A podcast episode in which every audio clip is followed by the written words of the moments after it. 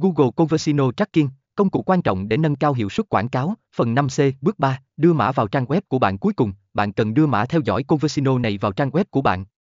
Điều này thường được thực hiện bằng cách thêm mã vào trang đích mà người dùng sẽ thực hiện hành động Conversino. Bạn có thể thêm mã này vào trang web thủ công bằng cách chỉnh sửa mã nguồn của trang hoặc sử dụng một trình quản lý thẻ để dễ dàng thêm mã mà không cần sửa mã nguồn trực tiếp. 4. Hiểu dữ liệu từ Conversino Tracking A. Xem thông tin Conversino trong tài khoản Google Ads khi bạn đã cài đặt mã theo dõi Conversino và người dùng thực hiện hành động Conversino, dữ liệu sẽ bắt đầu xuất hiện trong tài khoản Google Ads của bạn. Bạn có thể xem tỷ lệ chuyển đổi, số lượng chuyển đổi và chi tiết về từng chuyển đổi.